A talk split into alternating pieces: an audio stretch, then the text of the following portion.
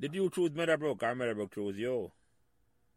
Well, I end up choose Meadowbrook in the end, but I didn't pass my common entrance. I was, I wasn't, I went to Tivoli Garden first, and back in the eighties, 79, 80s, you know, coming from Waterhouse going to Tivoli, um, I did the first seven and eight grade there, but my mom get worried and stuff like that, so she needed another alternative for me.